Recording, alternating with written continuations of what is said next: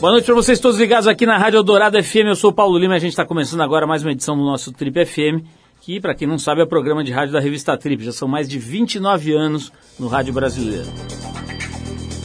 E é o seguinte, se você se interessa por cinema e animação, pode ficar atento aí, porque o programa de hoje é para você. O Trip FM vai receber aqui o Luiz Bolognese, que é um cineasta responsável pelo roteiro de filmes como Bicho Sete Cabeças e Chega de Saudade. O Luiz lançou no começo desse ano uma animação muito interessante e muito importante, chamada Uma História de Amor e Fúria, um longa-metragem que marcou a estreia dele como diretor e que foi pré-selecionado para concorrer ao Oscar do ano que vem, ao lado de superproduções como Meu Mavado Favorito 2 e Tá Chovendo Hambúrguer 2. Bom, o Luiz vem falar sobre esse filme, mas vai falar também sobre o Bicho Sete Cabeças, Rodrigo Santoro, Cine Tela Brasil, que é um projeto que ele coordena ao lado da mulher dele, a Laís Bodansky, que leva o cinema para a população mais carente. E, enfim, um monte de coisa legal. O filme Uma História de Amor e Fúria ganhou o prêmio mais importante do cinema de animação mundial. O cara que está fazendo um trabalho muito interessante com a gente hoje aqui, que vai falar também sobre essa possibilidade de concorrer ao Oscar. Eles, eles tão, esse filme está numa espécie de shortlist, de onde vão sair os cinco concorrentes de fato ao Oscar desse ano na categoria de animação. É um momento bem interessante aí para a gente falar de audiovisual. Esse é o assunto hoje aqui com o roteirista e cineasta Luiz Bolognese aqui no Triple FM. E para abrir o programa a gente separou a banda Beirut, a faixa A Candle's Fire, que é do disco The Riptide, lançado em 2011. Vamos de música aqui com Beirut e a gente volta daqui a pouquinho com Luiz Bolognese, roteirista e cineasta.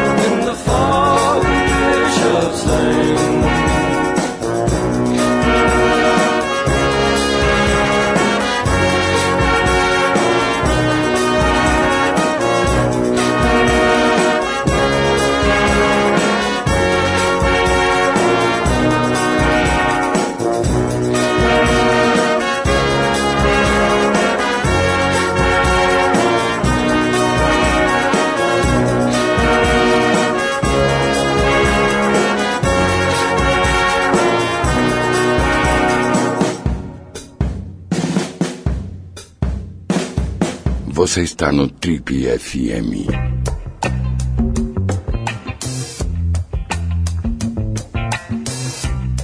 Esse jovem é roteirista de cinema e foi responsável pelo texto de importantes filmes brasileiros. Ele se formou em jornalismo pela PUC, mas antes de se lançar na carreira cinematográfica, ele foi redator de política no jornal Folha de São Paulo e atuou na Rede Globo como redator de chamadas. Aquelas chamadas, aqueles textos que preparam o espectador para o próximo programa. Em 96, lançou o curta-metragem Pedro e o Senhor. E em 99, o documentário Cine Mambembe. O terceiro filme dele foi lançado em 2001 e comoveu o país. E também representou um importante marco na história do cinema aqui no Brasil com direção da sua esposa Laís Bodansky e com Rodrigo Santoro e Gero Camilo no elenco, o filme Bicho de Sete Cabeças foi sucesso de crítica, público e inclusive teve papel decisivo na revisão da política nacional sobre as instituições psiquiátricas. De lá para cá, foram diversos trabalhos, entre eles a animação Uma História de Amor e Fúria, filme lançado no início desse ano e que marcou a estreia dele na direção de longas metragens e ganhou nada, menos, nada mais nada menos do que o Festival de Annecy, que é o maior festival de cinema de animação do mundo. Se você acompanha o cinema nacional, já deve ter percebido que o papo hoje aqui no Trip é com o Luiz Bolognese, que foi um dos indicados à segunda edição do Prêmio Trip Transformadores pelo maravilhoso trabalho que ele coordena junto com a Laís, a mulher dele, chamado Cine Tela Brasil, sobre o qual a gente vai falar hoje aqui também. Luiz, antes de mais nada, é um prazer te receber aqui no programa mais uma vez. Seja bem-vindo e agora para falar sobre esse filme incrível, né, que faturou o primeiro ouro ali, podemos dizer, né, no Festival de Annecy, agora esse ano, em 2013, que, como eu disse agora há pouco, é o maior festival de filmes de animação do mundo. Seja bem-vindo, Luiz. Legal, obrigado, um prazer estar aqui. Obrigado pelo jovem.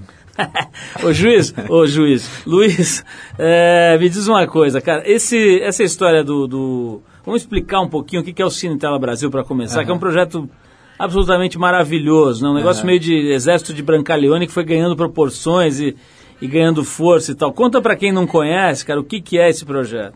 O, o Cine Tela Brasil é um projeto é de cinema itinerante que a gente leva nas periferias para levar cinema brasileiro para quem não tem acesso à sala de cinema e que é muita gente, porque na verdade assim 92% dos municípios brasileiros não tem nenhuma sala de cinema.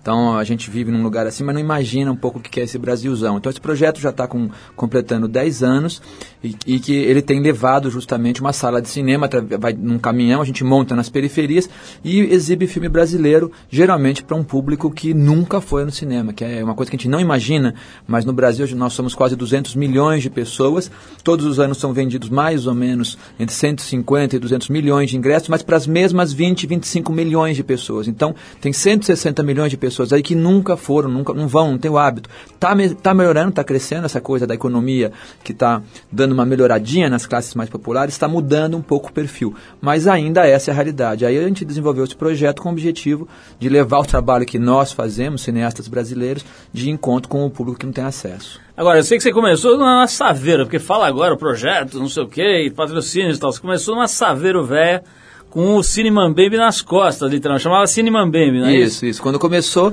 era, era como o próprio nome diz, um, um projeto Mambembe, completamente romântico. Eu e a Laís, a gente tinha feito uns curtas-metragens, não tínhamos feito o bicho ainda. Aliás, eu escrevi o bicho nessa viagem. E a gente começou a projetar os curtas da gente, primeiro em umas praças públicas aqui em São Paulo, em escola pública. Dava muito certo, os debates eram incríveis. Daí a gente resolveu parar seis meses, assim, do nosso trabalho, que a gente fazia muito vídeo institucional para empresas. A gente entrou numa viagem maluca mesmo ficamos seis meses viajando pelo interior do Brasil, do sul da Bahia até a Amazônia durante seis meses, com essa saveirinha que a gente levava é, uns curtas-metragens, um projetor, e a gente ia onde a gente queria, porque nesse projeto a gente não tinha patrocinador ainda, então era uma viagem bem romântica mesmo.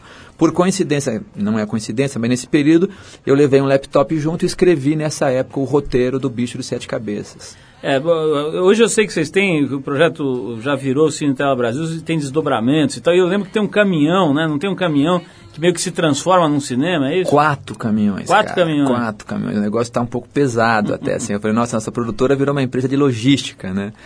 É, são dois caminhões que, que trabalham com uma sala é, é, de aço e, e, lona, que é uma sala fechada que projeta dia e noite, e dois caminhões que trabalham com cinema a céu aberto. Agora, esse tipo de projeto você consegue colocar naquelas leis de incentivo? Isso ajuda a viabilizar? Totalmente. Sem as leis de incentivo, as empresas não se interessam em investir, né? Não é core business de ninguém.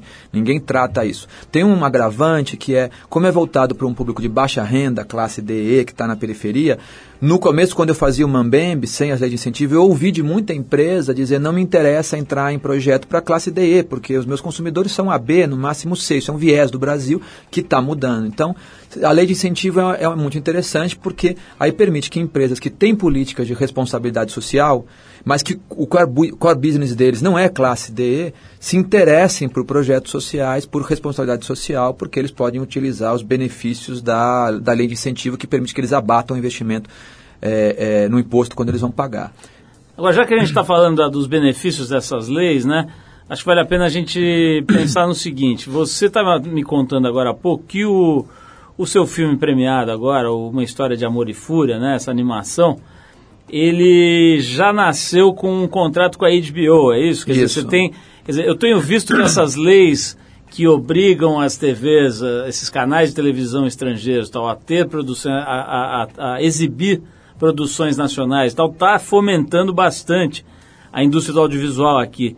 Confere isso, você como produtor está sentindo isso? Sensacional, cara. Isso está tá bombando, assim. Hoje a gente está vivendo um momento, eu faço muita palestra agora com a História de Amor e Fúria, enquanto muitos jovens estudantes, os caras perguntam como está o mercado audiovisual. É, eu diria assim, quase diria terra prometida. Está crescendo imensamente a produção audiovisual. Hoje tudo é audiovisual, não é só televisão. Tem cabo, televisão, é internet, é, tem muita demanda e falta mão de obra qualificada. roteirista, todo mundo fala, falta roteirista. A gente não tem escolas de roteirista. A gente não tem formação de roteirista como tem na Europa, como tem os americanos, mas faltam técnicos, eletricistas, tudo porque o mercado está super aquecido. A gente está produzindo séries para televisão, documentários para televisão, filmes para cinema. O cinema está bombando porque agora esse filão da comédia o Brasil reencontrou o seu poder de fazer blockbuster, que é muito simpático, né? Porque o Brasil sempre, o brasileiro sempre gostou de comédia. É, desde, a, desde os anos 50 com Oscarito, depois Mazarop, nos anos 70 os Trapalhões e tal. E agora a gente está tendo essa, essa, esse gênero de novo, essa, essa neo-chanchada que eu chamo assim, que muita gente torce o nariz. Não é o tipo de cinema que eu mais gosto de ir e tal, mas eu respeito muito, porque ele vai de encontro a um perfil do brasileiro que gosta mesmo do cinema de dar risada. E nessas comédias, eu acho que como todo gênero, tem alguns filmes bons, alguns mais ou menos e muitos filmes ruins. Mas está crescendo o mercado. Luiz, vamos dar uma pausa aqui para a gente ouvir música e na volta eu vou querer saber como foi a sua promissora carreira de fazedor de chamadas na Rede Globo. Né? Você usava muito a palavra confusão e turminha, que eu estou sabendo que são as duas palavras mais usadas nas chamadas da TV Globo. A gente já volta com o Luiz Bolognese, cineasta, hoje com a gente aqui no Trip. A gente vai agora com os britânicos do Bell Rouge, é isso? Bell Rouge. Uma coisa assim. A faixa é Anything You Want do disco The Express, lançado no ano de 2008. Depois da música tem mais papo com o Luiz Bolognese. Ele vai nos dizer de onde ele tirava a inspiração para fazer chamadas na Globo e textos políticos na Folha de São Paulo. Vamos lá.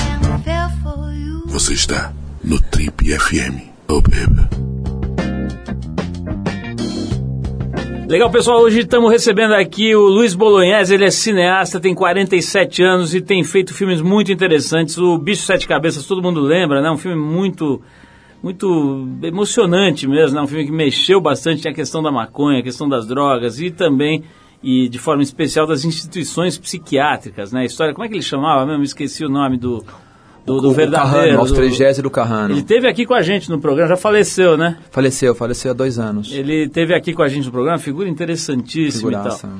Ô, Luiz, eu queria falar dessa história, cara, do teu começo de carreira, né? Sei que você estava lá escrevendo textos políticos na Folha de São Paulo. O que é exatamente um redator? Porque não é um repórter, não é uma. é, Você recebe. O que, que você fazia exatamente? Duas coisas, né? Eu, eu fazia a revisão dos textos dos repórteres, que na correria mandam os textos e a gente dá aquela revisada, completando informação que eles deixam indicada, falta fazer não sei o que lá. O redator também faz o seguinte: o cara fez uma matéria e ele quer que você fale com alguém para completar a entrevista. Você faz isso, pega o telefone, liga para uns caras. Eu me lembro de uma vez, eu tinha uma indicação para eu ligar para um general, acho que era Baima Denise, um cara assim. Aí na folha tinha umas fichinhas ali, eu peguei a ficha do cara, liguei no- na casa do cara. Quando o cara atendeu o telefone, o cara me enquadrou inteiro. Falou: quem é você? Como você tem o telefone da minha casa? Antes de eu começar a fazer a entrevista, né? Porque a gente estava ainda na transição, isso foi 88. A ditadura estava acabando, mas os generais ainda. Quem tá ligando na minha casa? O cara me. Eu tive que passar meia hora respondendo pergunta pro general e depois ele respondeu todas as perguntas. Mas o redator ele faz isso, ele completa as matérias e faz algumas matérias de fundo que não envolve reportagem e corrige textos. Para mim foi uma experiência muito bacana porque em 88 eu cobri Constituinte e cobri a eleição municipal que o PT ganhou pela primeira vez com a Erundina.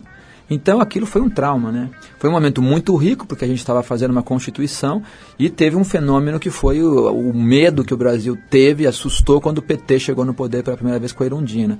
Eu vi isso tudo muito de perto, porque eu estava dentro da redação da Folha cobrindo política e eu via os bastidores e as paradas e os telefonemas de pressão que vem. É tudo uma grande loucura, né? Mas você quis sair da- do jornal ou você acabou sendo demitido? Como é que você sai de lá? Eu fui, eu, eu fui é, demitido, entre aspas, assim. Quando terminou, é, eles tinham inchado a equipe de, de política para cobrir constituinte e, e, e eleição municipal. Quando acabou que volta para normal, vários jornalistas foram convidados para ir para outras áreas. Eles me convidaram para ir para o turismo. E eu não, me- não, me interessei para ir para o turismo. Mas falei, não, não, não é uma coisa que eu queira fazer. E aí eu me desliguei do jornal e aí eu fui ser professor numa, numa escola pública no interior da Bahia, em Caraíva. Fiquei quase dois anos lá, dei uma radicalizada, larguei tudo, era moleque, estava com 22 anos de idade, não tinha, né, não tinha família, não tinha filho. E aí foi uma experiência que foi uma das experiências mais fortes da minha vida, que eu passei quase dois anos como professor numa escola pública, numa comunidade que não tinha nem água, nem televisão, né, enfim, as pessoas não viam televisão, não tinha nada, e eu fiquei lá e foi incrível esse período, foi muito legal. Agora, da- de Caraíva para TV Globo fazer chamadas, como é que foi esse percurso aí? É, antes eu passei dois anos na Europa, que eu saí de Caraíva e fui fazer aquela velha vida de mochileiro. Pô, Você, né? devia ter, você devia ter pego a vaga do turismo, então, da Folha. Devia ter pego. De uma certa forma eu peguei, só que eu não queria bater cartão na redação. Né? É, aí, não, quando eu saí de Caraíva, eu fiquei dois anos na Europa, naquele esquema que, que muito brasileiro faz, né? Trabalhando, fazendo bico, trabalhando de pedreiro, depois vendia artesanato. Mas eu estudava também, estudei italiano, estudei francês, acabei adquirindo umas línguas, fiquei dois anos lá. E quando eu voltei, foi em 92, era aquela época da Eco 92, como eu já falava quatro línguas, eu achei que eu podia, como jornalista, pregar emprego de jornalista. Fui lá procurar o pessoal da Globo, mas eles estranharam. Pô, mas o teu último emprego foi há quatro anos atrás. O que você fez nos últimos quatro anos? Ah, fui professor na Bahia, fiquei viajando pela Europa. Os caras, não, não tem, não tem currículo de jornalista. Mas fizeram uns testes lá comigo e me empregaram de redator de chamada. Eu estava precisando de emprego, chegando da Europa com uma mão na frente e outra atrás. Isso Só no Rio. Não, eu fui empregado em São Aqui, Paulo. ah. A gente fazia sessão coruja e sessão da tarde. Era muito divertido. Ah, especificamente esses dois programas. É, porque o filé mignon era feito no Rio, pelos redatores do Rio. E tinha um, um pequeno departamento aqui em São Paulo que eu entrei para fazer esses dois programas. E aí, você ficou quanto tempo fazendo isso? Fiquei uns 10 meses, quase um E o que, ano. que você aprendeu nessa função? Cara, eu aprendi a escrever para audiovisual, entendeu? Porque é o seguinte, escrever texto, né? Você é jornalista, você sabe disso, tem uma, uma fruição no parágrafo, tem uma maneira de onde você começa, onde é o ponto final, quantos verbos você coloca, não coloca muita conjunção, porque nego se perde.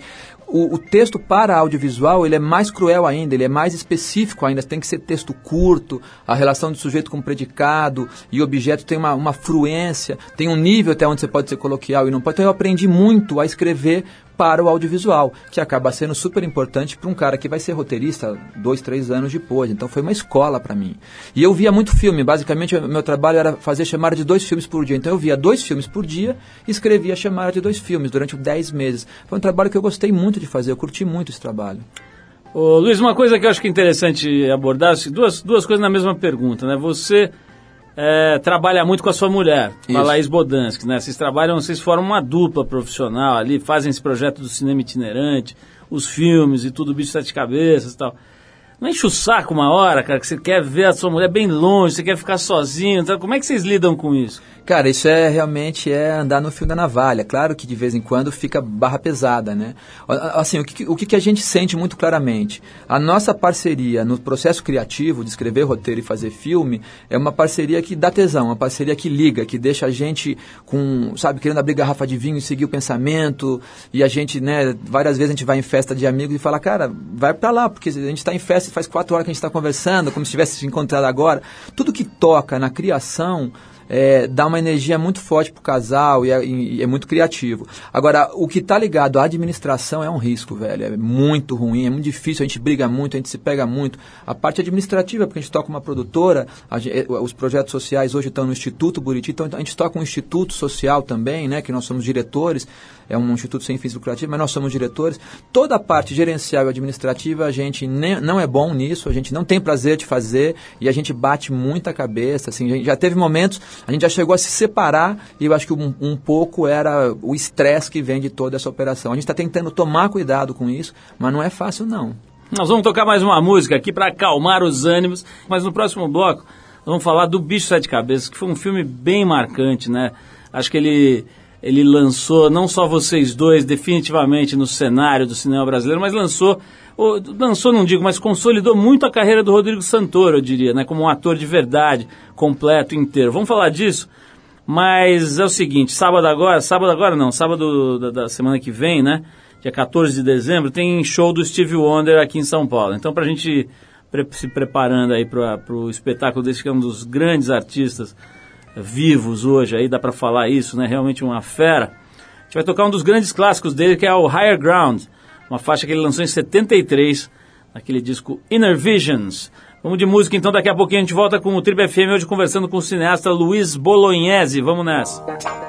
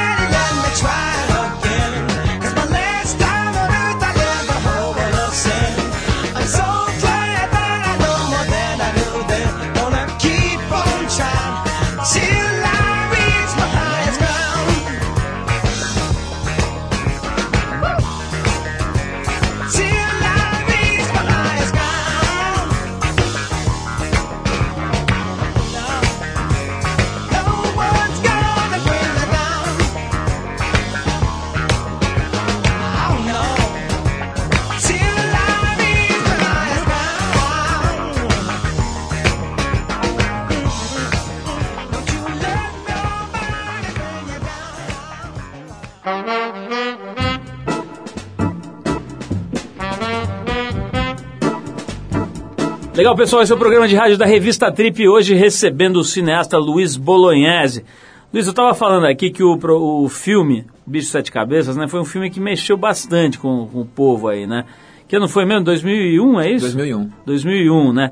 Hoje, pô, você pega ex-presidente da República discutindo a maconha, a questão das drogas aí na pauta, Uruguai, enfim, descriminalizando, quer dizer, isso aí tá no mainstream, digamos, né? Naquela época era bem diferente. Vocês abordaram aí na veia um problema que, porra, todo mundo, com o qual todo mundo lida de alguma maneira, né? Como é que foi essa experiência, cara? Essa, essa é, deve ter sido uma, um projeto bem complexo e difícil, né? Imagino. Vocês não tinham tanto nome como vocês têm hoje. A indústria do cinema acho que estava em outro momento, é. né? Conta um pouquinho dessa epopeia aí. Foi muito difícil mesmo, né? Foi uma, um projeto que. Uma ideia da Laís de fazer o projeto, uma ideia que na época me parecia completamente maluca. A gente tinha feito um documentário que tinha tido um certo sucesso, que era o Cine Mambembe, mas não tínhamos feito nenhum longa. E a Laís estava fazendo pesquisa para um documentário de um outro diretor, ela era assistente de direção dele, é, para um documentário sobre saúde mental. E ela um dia chegou em casa, a gente já estava morando junto.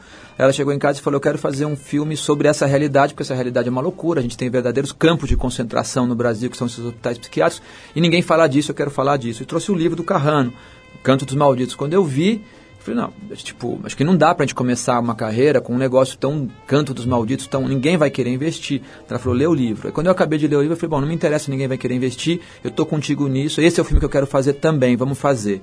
E aí começamos e foi uma epopeia, porque ninguém queria investir de fato, né? É, as pessoas, quando viam que era maconha hospital psiquiátrico, você está louco? Não é um projeto que interessa para ninguém. E ninguém se interessou. É, aí a gente teve uma graninha mínima que a gente conseguiu de apoio da Petrobras e da Eletrobras, que foi um start money, mas não saía disso, ninguém entrava no projeto, até que caiu um, tipo, caiu um anjo na nossa vida, assim que a gente estava em casa, toca o telefone, ah, tá aí um figurão do cinema europeu, que é o Marco Müller, que foi diretor do Festival de Veneza durante anos e era diretor do Festival de Roma. Nessa época ele era o presidente da Fundação Benetton na Itália.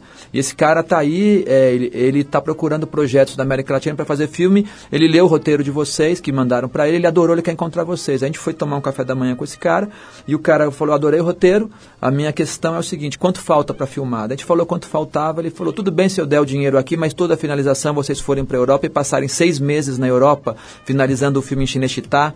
A gente, a gente falou, claro, claro, tudo bem. Aí quando a gente foi embora, a gente entrou no carro e falou, pô, esse cara é um gozador, tá tirando sarro da nossa cara, por que fazer isso com a gente, né? Coisa sádica, isso não vai acontecer, aconteceu tudo. O cara mandou toda a grana, viabilizou todo o filme, nós passamos seis meses na Itália, montando o filme com o montador do Bertolucci, que é o cara que montou o filme. Em Cinecittà, a gente estava numa sala montando o nosso filme. Do lado estava o Héctor Escola, montando o filme dele, que para mim é um dos maiores roteiristas do mundo, uma referência para mim. O cara que fez o som do Bicho de Sete Cabeças, fez som de dois filmes do Fellini. Então, quando a gente viu, a gente estava vivendo um sonho no meio da, da, do cinema, do neorrealismo italiano, em volta da gente, a gente fazendo o bicho que tem a ver com essa realidade. Tem tudo a ver com o neorrealismo italiano. Então, eu, eu atribuo isso a algum tipo de sincronicidade por que, que esse cara caiu e o porquê que isso aconteceu, na minha opinião. Não é porque eu e a Laís tínhamos que fazer esse filme, é porque tinha essa onda da questão da saúde manicomial. O que é trágico na questão do manicômio e das drogas é diálogo, é falta de diálogo. Essas tragédias acontecem porque a gente não conversa sobre essas questões. E o filme deixava muito claro que toda a tragédia acontecia pela falta de diálogo entre pai e filho. A interpretação que eu tenho é que tinha um campo de energia muito forte, que a gente entrou nesse campo de energia e as coisas aconteceram com essa sincronicidade, porque daí com essa grana da Europa a gente conseguiu fazer o filme e aí o filme surpreendeu a todo mundo, até a nós, no, no resultado de público que ele teve, de festivais internacionais, de prêmios, ele, ele, ele realmente catapultou a nossa carreira, a carreira do Rodrigo. O Rodrigo era um, um, ator de novela reconhecido, mas também muita gente desconfiava em o que, que ele, o que é talento, o que é só beleza. Com o Bicho de Sete Cabeças, ele passou a ser reconhecido, ganhou todos os prêmios de ator no Brasil, fora do Brasil, e passou a ser reconhecido como um grande ator que ele de fato é. Então o Bicho jogou muita. O Gero Camilo foi outro cara que apareceu ali, primeiro filme dele. Foi o primeiro filme de muita gente, o Bicho. Então é, é um, é um marco, eu acho que assim, de uma, de uma turma que chegou no cinema foi através do bicho. Agora vamos fazer uma, uma ligação aqui com uma história de amor e fúria, que, que é uma animação longa-metragem, né? Isso. E tem entre os dois um, um, dos elos, além de você, obviamente, é o próprio Rodrigo Santoro. Você Isso acabou aí. estabelecendo uma relação de amizade ali com o Rodrigo, imagina. Isso, é amigo da gente, né? Para fazer a história de amor e fúria, eu chamei o Celton, chamei a Camila e chamei o Rodrigo. O Rodrigo é amigo, a gente está pensando em fazer um próximo filme junto, assim, é uma pessoa muito querida, a gente está sempre perto dele. Agora me diz uma coisa, cara, por que, que você foi é, do, do cinema, digamos, enfim, não sei nem como chamar, mas Live do cinema action. live action pra animação? O que, que te levou pra isso? Cara, eu sou basicamente roteirista, né? De- Desde o Bicho, Sete Cabeças que eu escrevi pra Laís, eu tenho escrito vários, vários filmes pra Laís, quase, acho que todos os filmes da Laís, de ficção, os, os longas dela, escrevo longas pra outras pessoas. Então eu sou roteirista. Para um roteirista, o desenho animado é a Terra Sem Males, é a Terra Prometida. Por quê? Porque não tem limite do produtor chegar pra você e falar que não pode. Então nesse filme Uma História de Amor e Fúria, a gente atravessa 600 anos de história, a gente de- tem cenas de du- 100 índios tupiniquins guerreando com 100 índios tupinambás no litoral, tem uma cena de centenas de índios remando no meio da Mata Atlântica. Se eu escrevo essa cena, meu produtor vê isso, ele manda me prender.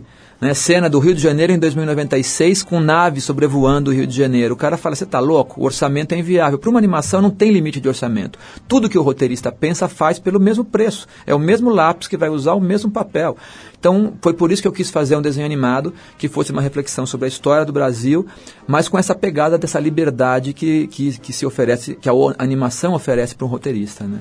Agora, Luiz, estou vendo aqui, cara, na- na- nas costas aqui do DVD, deve ter umas 18 empresas, né? Que, talvez mais, aqui umas 20 marcas de empresas e tal. Como é que é essa, esse garimpo, cara? Como é que faz pra pôr isso de pé e pra ganhar dinheiro com um projeto desse que é difícil, né? Você estava me dizendo, pô, animação para adulto, né? Uma animação feita que não, não, que não é infantil. Isso. Né, e ir para os cinemas, tal, deve ser bem difícil, né? Como é que você põe de pé uma coisa dessa? Então, muito difícil porque eh, quando eu fui fazer a história de Amor e Fúria, um pouco o meu trabalho dela aí já era bem conhecido, mas ninguém acreditava numa animação no Brasil.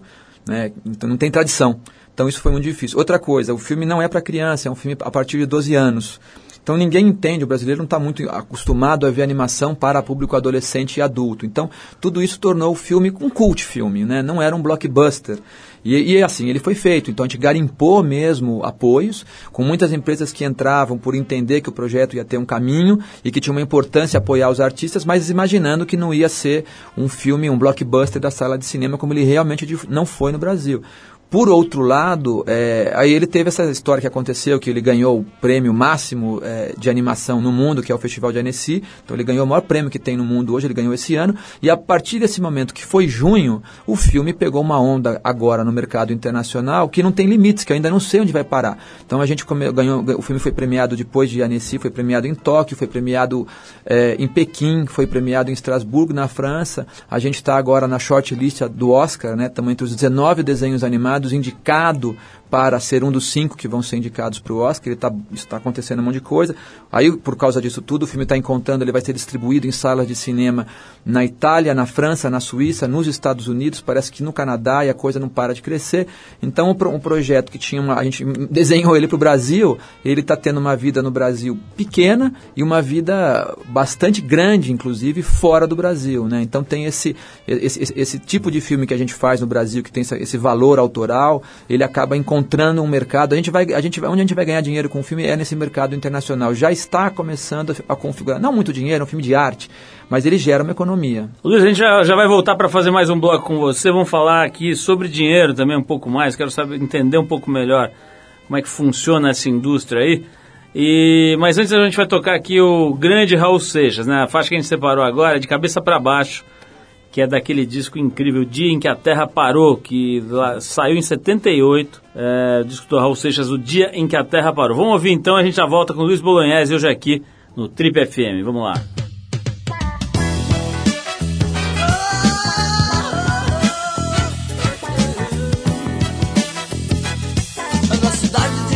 Pra baixo, a gente usa o teto como. Ninguém precisa morrer pra conseguir o paraíso no alto. O céu já tá no asfalto. Na cidade de cabeça pra baixo, dinheiro é fruta que apodrece nos gachos. Ninguém precisa correr, não tem ideia do que é calendário. Não tem problema de horário na cidade de cabeça pra baixo. É tão bonito ver o sorriso do povo que habita o lugar. Olha pra cima e a espuma das ondas se quebrando no ar.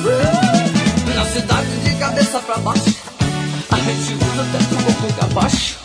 Ninguém precisa fazer nenhuma coisa que não tenha vontade. Vou me mudar pra cidade, ou pra cidade de cabeça pra baixo, diga lá.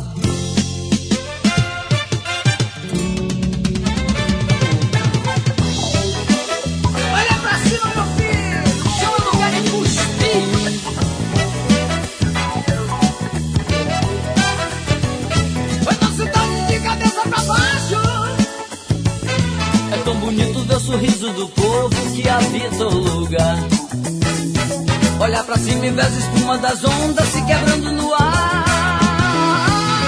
A cidade de cabeça pra baixo, a gente usa o teto como cabacho. Ninguém precisa fazer nenhuma coisa que não tenha vontade. Eu vou me mudar pra essa cidade, nego, eu vou. Cidade de cabeça pra baixo, é na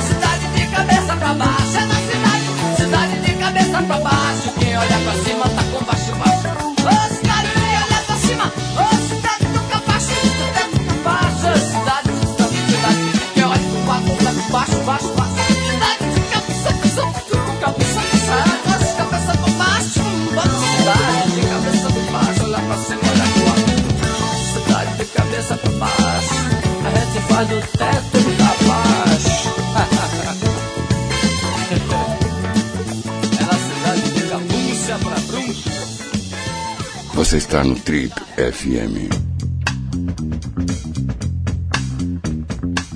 Legal, pessoal, estamos de volta aqui para mais um papo com o Luiz Bolognese, o cineasta que está nos visitando hoje aqui, que fez esse filme incrível, uma história de amor e fúria, que tem o Celton Mello, a Camila Pitanga e o Rodrigo Santoro fazendo, atuando, né? Quer dizer, a gente está acostumado a, a- a pensar em dublagem, né? A ideia de, de alguém dublando um- uma animação, um filme que vem de fora. Nesse caso é a voz original, a atuação, né? O cara realmente tem que ser ator, né, Luiz? Acho que existem os, os, os dubladores que também fazem um pouco de voz original, mas nesse caso aqui precisa atuar mesmo, né? Precisa atuar muito, exige demais do ator, porque as eles não dublam, né? É o contrário. Primeiro nós gravamos as vozes, que são as Depois é desenhado. e depois é desenhado. Então, é uma situação para o ator muito difícil, porque ele está sozinho, ele, um banquinho, a voz e sem o violão. e aí ele tem que dar a alma do filme, ele tem que dar tudo ali. Então, eu optei por convidar atores que eu, que eu admiro muito, que eu acho que são muito potentes e que eu tinha uma impressão, me diziam que eram pessoas muito trabalhadoras, entendeu? Que não tem medo de refazer, que encaram. E eu me dei super bem. Primeiro, porque eles aceitaram. E segundo, porque eles realmente mandaram muito bem. E todo ano, nós ficamos seis anos na produção desse filme, todo ano tinha que refazer alguma coisa, voltar para o estúdio. E, e eles sempre fizeram com muita boa vontade, lutando pelo filme. Eles comentavam o roteiro, eles faziam críticas, eles faziam sugestões. Foi uma parceria criativa, assim, atores inteligentes que colaboram, que defendem suas personagens. Deu resultado. Ô, Luiz, a gente já, já acompanha a tua carreira há algum tempo, eu sei que você gosta de história, né? Você está sempre fuçando e tal. Tem essa ligação com, com os indígenas. É, me conta um pouquinho, cara. Você é um fanático pela história do Brasil. O que, que, que te leva para esse lado? Então, eu não sei, eu, desde muito moleque eu gosto muito de histórias em quadrinhos, graphic novels e história do Brasil. Eu, le, eu leio isso assiduamente. Eu leio cartas dos jesuítas, que eu encontro em sebo, que eu leio como se eu estivesse lendo um thriller, porque são um thriller. O cara começa a contar as histórias dele, dele tentando conquistar um povo indígena. Você lê uma história do, do, do Anchieta contando o dia que a cidade de São Paulo, em 1562, foi a, a, a, que era uma, uma, uma igrejinha e um, meia dúzia de casas em volta, que um grupo de índios atacou a cidade e eles se cercaram, se fecharam dentro de uma muralha e durante oito horas eles ficaram sendo atacados e, e, e, aí um outro grupo de índios veio e salvou eles. Quer dizer, esse pequeno episódio que aconteceu em fevereiro de 1562, se tivesse tido um outro fim, nós não estaríamos aqui, São Paulo não existiria. Então a história é cheia de pequenos detalhes que a gente não conhece, que para mim, como roteirista, são maravilhosos. Então, História de Amor e Fúria é isso. Nós contamos histórias incríveis da história do Brasil que não estão nos livros de histórias, que estão esquecidas, são lacunas perdidas. Mas são, são, os americanos fazem isso muito bem, eles não deixam passar nada na história deles. Para toda a história deles tem um filme. E aí, o, objetivo do História de Amor e Fúria era contar esse tipo de episódio, fatos históricos incríveis, inacreditáveis, que poderiam ter mudado o destino do país, ou que explica por que nós somos assim, sobretudo, e que estão perdidos ali, que são contados de uma maneira burocrática. A gente tentou contar de uma maneira emocionada, com paixão, com fúria, contando todos os detalhes da história. E basicamente teve um ponto de vista. É, a gente conta a história do ponto de vista de um índio tupinambá. É, é, o filme é a história de um tupinambá que vê os europeus chegaram, eles, eles chegaram e se tornam um um imortal por conta da própria mitologia deles. Ele não morre, atravessa 600 anos de história e chega até o Rio de Janeiro no futuro. O filme vai até o futuro do Rio de Janeiro. Só que sempre do ponto de vista de um índio tupinambá. Por que isso? Porque o que me toca muito assim é a gente pensar que a gente sabe tudo sobre o holocausto dos judeus na Europa e tem que saber. Então, se alguém num campo de futebol comemora um gol levantando um braço, fazendo um movimento nazista, ele é expulso do time, ele é expulso, e todo mundo ninguém aceita. Mas nós não sabemos, por exemplo, que um holocausto muito maior do que o holocausto dos judeus na Europa foi o holocausto que vem ocorrendo, não acabou, está acontecendo com os povos americanos que vivem na América, que são os povos indígenas. Para a gente ter uma ideia, falando de matemática, quando os europeus chegaram aqui, no Brasil tinha 10 milhões de índios, hoje tem 500 mil. A matemática nos dá que a cada século foram dizimados 1 milhão e 500 mil índios. Isso é um holocausto extremo e nós não olhamos para isso como um holocausto. Então, um pouco de. O meu objetivo de fazer uma história de amor e fúria era chamar a atenção para um outro ponto de vista da história. E se a história for contada por esses caras que estavam aqui, e que não são, ao, ao, ao contrário do que nos que, querem que a gente acredite, um bando de gente sem cultura, bárbaros, cachaceiros, não, povo super sofisticados, eles tinham uma economia. O tema hoje do mundo é sustentabilidade. Então vamos pegar um exemplo. Uh, o, o, os europeus, nós brancos, chegamos mesmo economicamente na Amazônia, faz 50 anos que a gente está explorando a Amazônia, nós brancos europeus. O processo na Amazônia começou em 1950. Em 50 anos nós destruímos 30% da Amazônia. Os, a, a, os, existe um, seres humanos na Amazônia há 10 mil anos. Há 10 mil anos esses caras estavam lá antes dos europeus chegarem.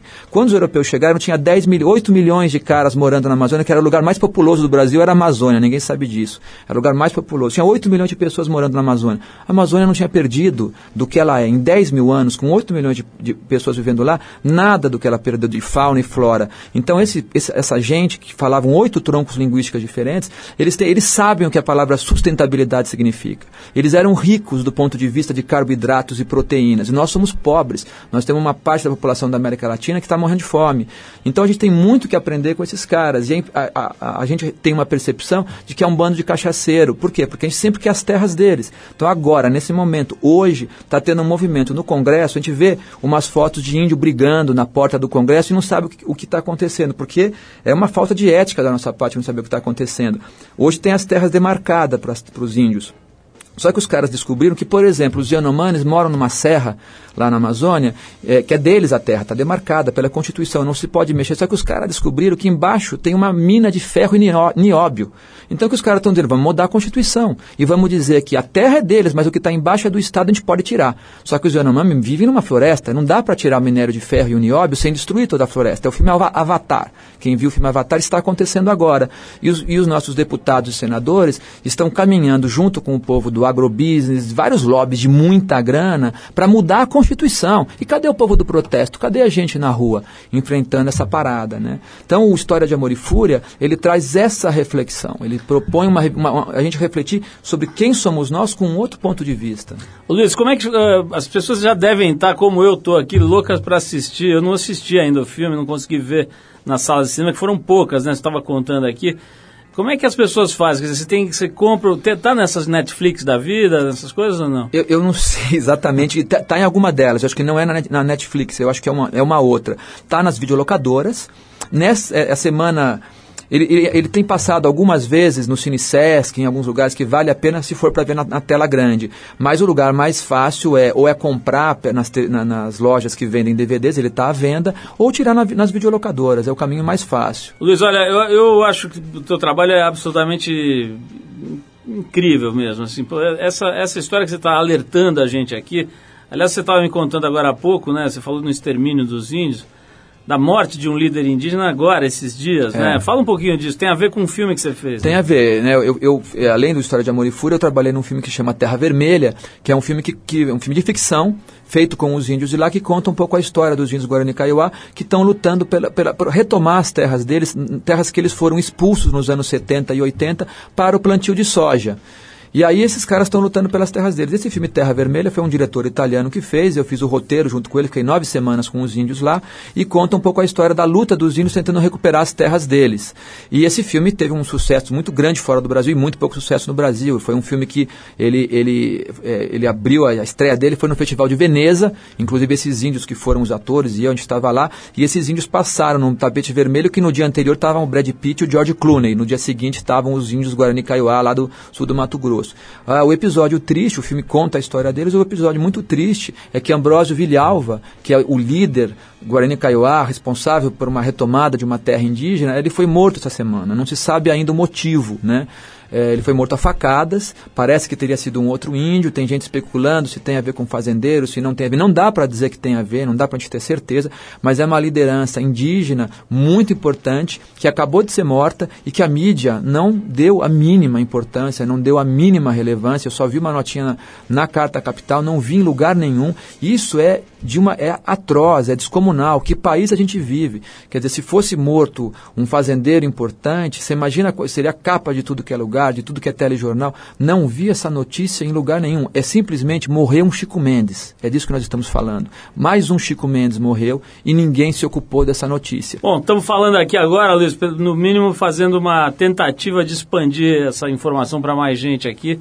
Mas, de novo, como eu estava dizendo um pouco antes, eu quero te parabenizar mais uma vez por, por, esse trabalho incrível, né? Que atua em diferentes suportes, em várias frentes, né? Desde o do Cine Brasil, lá levando o cinema, né? Se alguém está imaginando que ele leva, que o Luiz está levando só os filmes dele da Laís, ele leva filmes de todos os tipos, né?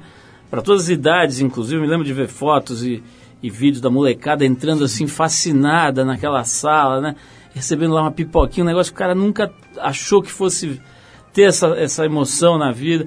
Então vai dessa frente para uma animação dessa que resgata uma história do Brasil sob um ponto de vista que a gente não conhece, né, que a gente não entende. Enfim, coisas muito legais. A história do, do bicho sete cabeças é parabéns aí para você, para Laís e para toda essa turma aí que vocês mobilizam. Você estava me falando da tua equipe lá do do Cine Brasil que agora vai assumir ali o comando da coisa. Enfim, muito legal. Parabéns mesmo. A gente vai encerrando aqui o nosso papo com o Luiz Bolognese. É... Vamos tocar uma música aqui, Luiz. Vamos pegar aqui o Arcade Fire.